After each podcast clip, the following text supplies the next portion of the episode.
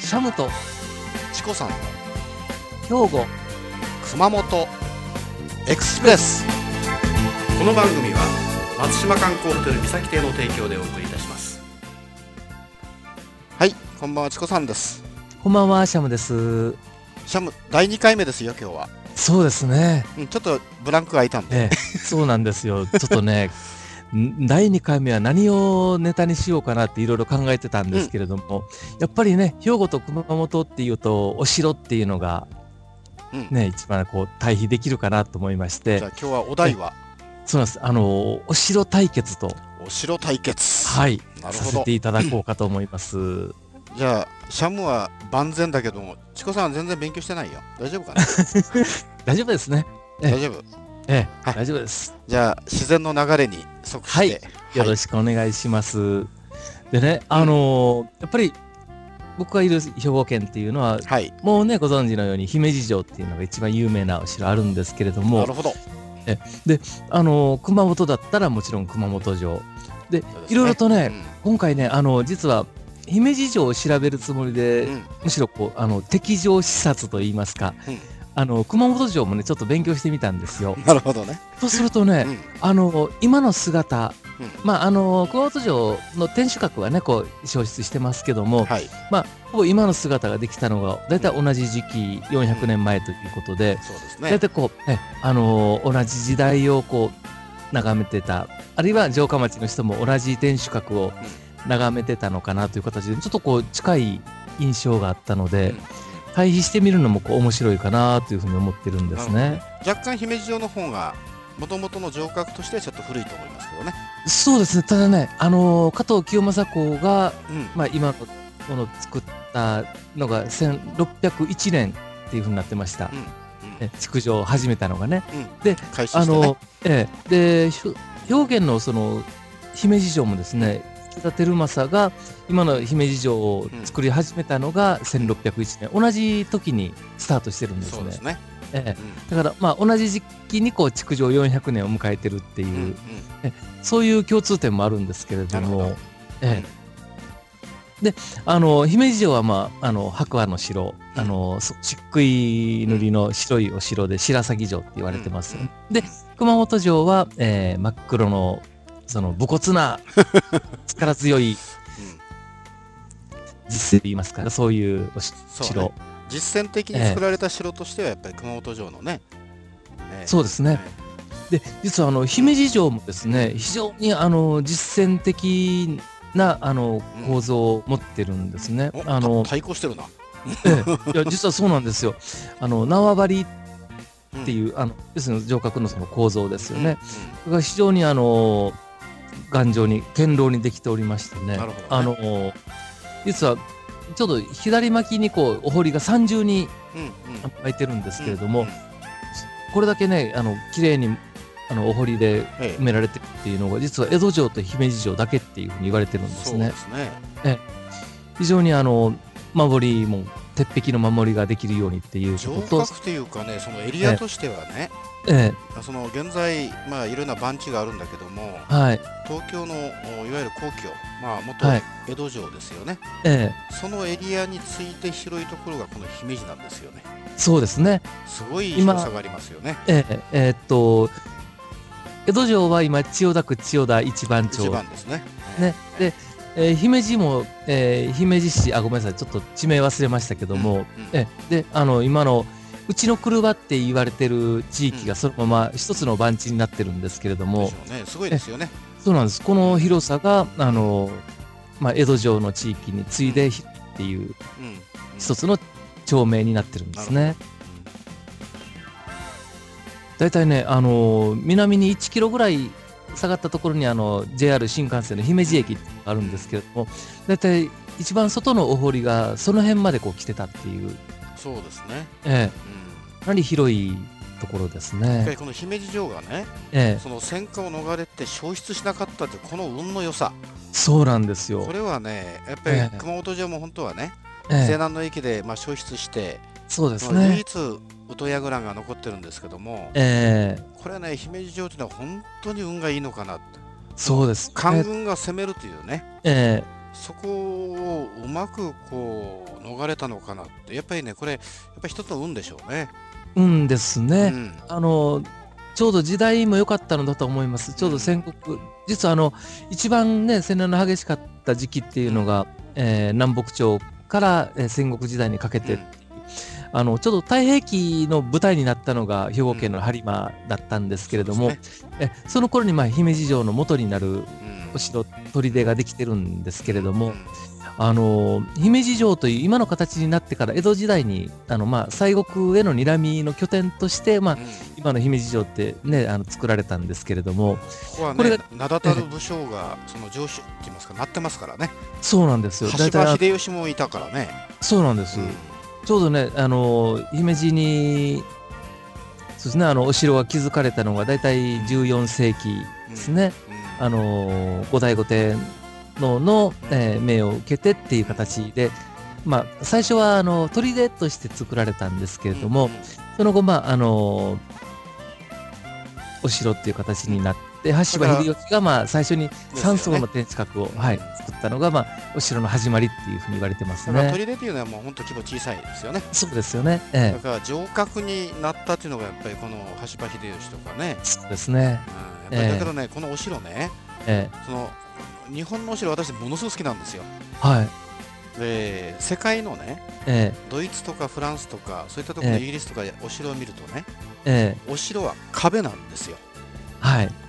日ええ本はね、これ櫓なんですよね。そうですね。だからここのね、うんなんちゅうかな、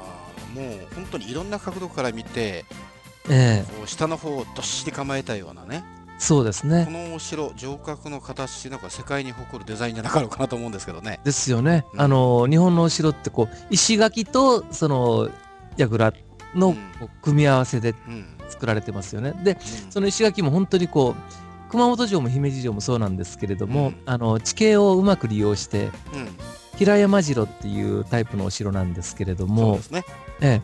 非常にねこう地形をうまく利用して、あの作られてるっていう形で姫路す城はこれ何山だったっけな。あのね姫山っていう姫山山ですよね。はいと熊本は茶臼山ってあるんです茶よ臼ね。山、はいだからやっぱ同じようなその山の自然をうまくこう生かしたそうで要す塞化されたやっぱりお城ですそようですね。ねええだからもともとやっぱりあの熊本城もねこうあの今の熊本城になる前には少しこう砦的なものもあったというふうに聞いてますしう、んやはりそういうあの戦術的な拠点になりうる地形だったと。そうですね、だから、ええ熊本城の熊本もですね今はあの、ええ熊さんのベアの熊に本ですけども、ええもともとはあの、まあ、菊池にワイフといううん地名があるんですけど、はい、え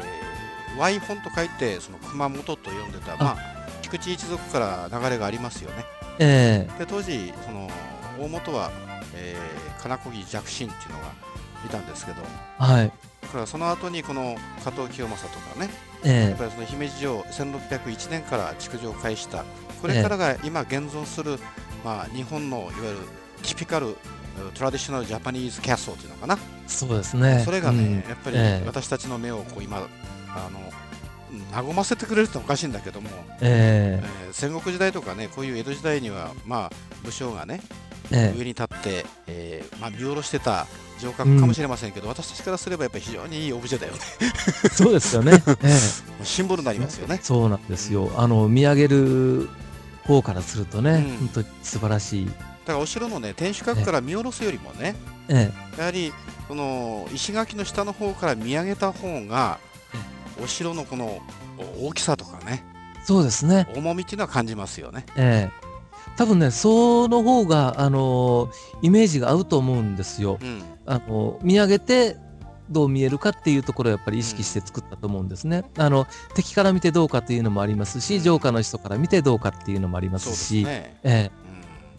で姫路城もねこのやっぱり、まあ、大きな大天守からその小天守でこの3つの櫓のこの角度の写真よく使われてますけどえはい、ええあの映画のロケじゃよく江戸城にこうねそうですねえーえーちょっとこうすり替えて姫路城の映像出ますよねえだから優美さとかその女性的な美しさを持ったこの、えー白露城というかな白鷺城というかな、ええこれはやっぱり美しさとしてはね私も熊本人ですけども、えー姫路城に手を挙げます ありがとうございます。そうですね。あ の同じあの同じ形なんですよね。あの熊本城も古典集を持ってます。うんあの連立式の天守閣っていうふうに言われるんですけれども、本当にあの大天守古典集のがこうバランスよく配置されてて、一つだけ違うのがね、ええ、熊本で自慢できるのは宇土櫓なんですよはい、これは宇土櫓の一番最上階にねえこれあのー桃山式なんですけども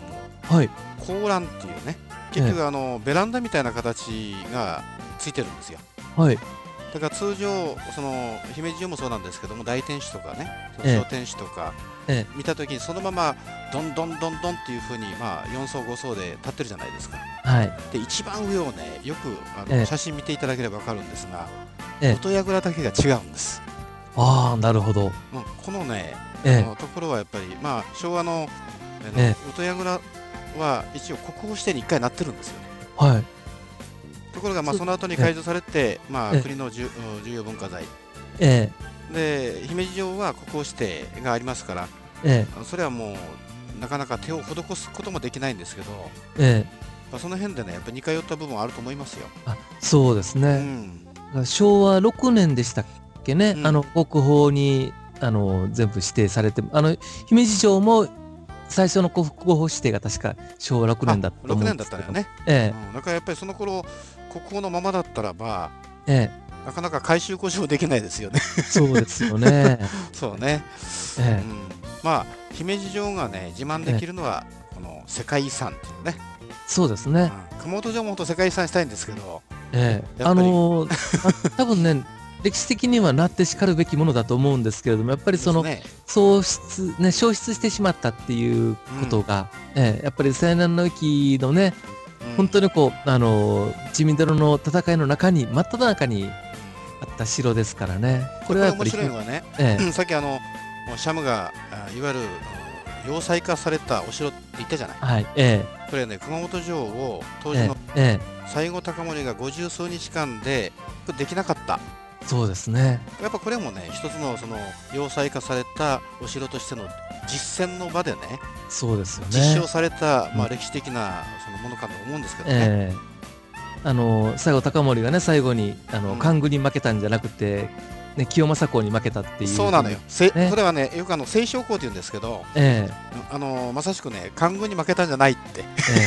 ええもうやっぱりその築城したねえあのまあ治水事業の神様でもあるねええ加藤清正清少校に負けたんだっていうはね、いまあ名言を残してますからですえねそうですねはい、で細川氏の時代にもやっぱりあの清正公清少公のあの偉業を称えるような逸話がどんどん生まれてきたりしてるようですしありますうんえ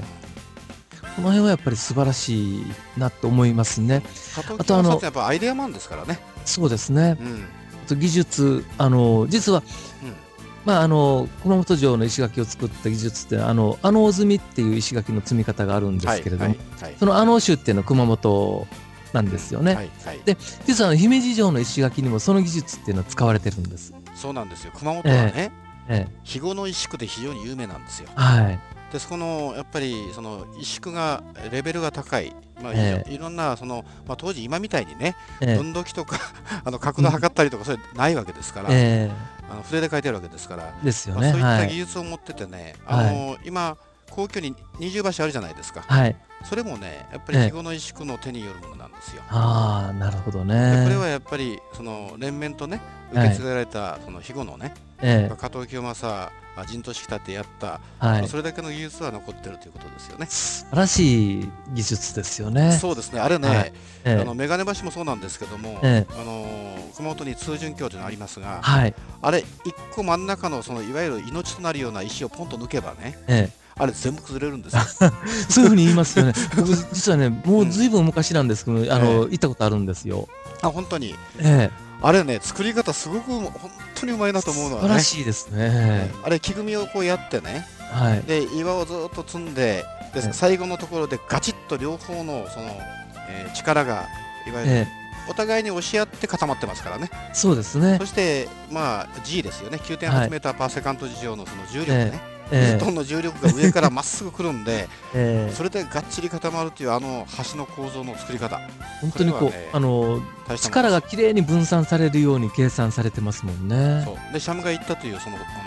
通信橋ね、えあそこ水道ですから水が放水できるじゃないですか、両方えから、ええはい、あれもね、え見た人はちょっと橋が壊れるんじゃないですかっていうぐらいに、すごい勢いで放水されますからですね、やっあ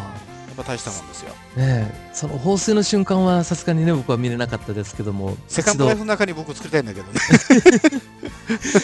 ねえあれも本当にこう地形を上手にこう利用して、ね、その技術土木技術の高さで実現させた、ね、素晴らしい、まあ、構造物ですもんねで。すよね。だから熊本城のその石垣あたりも、え武者返し、えはいえー侵入者が上に登れないようなええ急勾配をこう作っておるというね。はいで、あの姫路城もね、こうよく見ると、そえのえ城郭のこの石垣の部分ってのは結構そそり立ってますからね。そうなんです、こえれえ登れないですよね。そうなんですよ、えうえん。それにそのあのアノー州の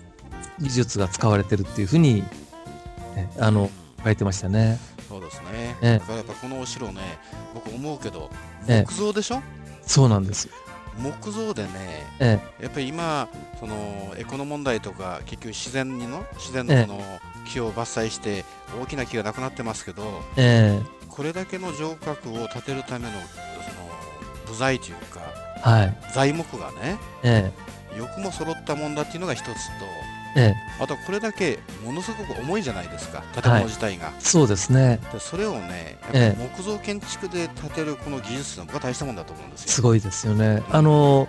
昭和の31年から実はあの大修理で一旦天守閣全部解体して、まあ、作り直したんですけれどもそうそ,、ですねの前のあの、まあ、昔からの天守閣の重さが6200トンって言われてるん です。すごい重さですよねえうん、これは絶対空は飛ば ない。それとね、やっぱ面白いのはね、えはい、あのーどうでしょう、熊本の方にはね、ええ加藤清正の、まあえー、アイデアでね、はい、籠城戦、立てこもってね、ええ戦いするためのこの工夫っていうのがあるんですが、これ、ええ姫路の方にあるんですかね。姫路もありますよ。あのー実はその辺のあの気候っていうのもしっかりしてましてねう、んあのー実は今姫路城の天守閣っていうのは、まあ、あうのん5層6階はのい天守閣と、はいはいあと石垣の中にもう1層あの鹿がありますよね。ええあるんですけれども、はいはいはいうんうんえですのこ状になっててそのすのこからこう水は下に落ちるんですけれども、んん下がしっかりとあの漆喰が塗り固めてありまして、うんでその漆喰もちゃんとあの勾配がついてるんです。なるほど。で水があのい一つの方向に流れていってうんそれがあの石垣の外に全部こう排出されるような機構がついてるんです。なるほどね。えうんで炊事もできますしその同じ階にはあの実はあのトイレがちゃんとついてるんです。大体その城郭の中というのはええ、あの台所は本当はないんですよね、ほとんど。そうですね。ええ、で多分ね姫路城と熊本城だけだろうと思うんですよ。そうですね。あの籠城線っていうのをしっかり意識して作られてるのはそそうでれすよねくらいって言われてますね。で熊本城の場合はねえこの加藤清正ってやっぱりこの清少公は頭のいい人でえ、えあのいわゆるイチョウの木ですねえ、はい、銀杏をいっぱい植えてあるんですよ。はい、でこれねえこの銀杏の実は食材なんですよ。え、あなるほどね。食料になっちゃううね。んはい、えそれとあと一つねえ、ええそ、の畳の中はい、これ里芋のねえいわゆるそのつるえ、はい、それをねええ編み込んであるの。ええ、で万が一食料がなくなった時に、えそれをお湯で戻したらねえ、え随気といういわゆるその里芋のつるのえ、ええ、随気は食料になるんですよ、あ、なるほどでね。そこまでねやっぱりうん清正というのは清少公というのは考えてるみたいですね、え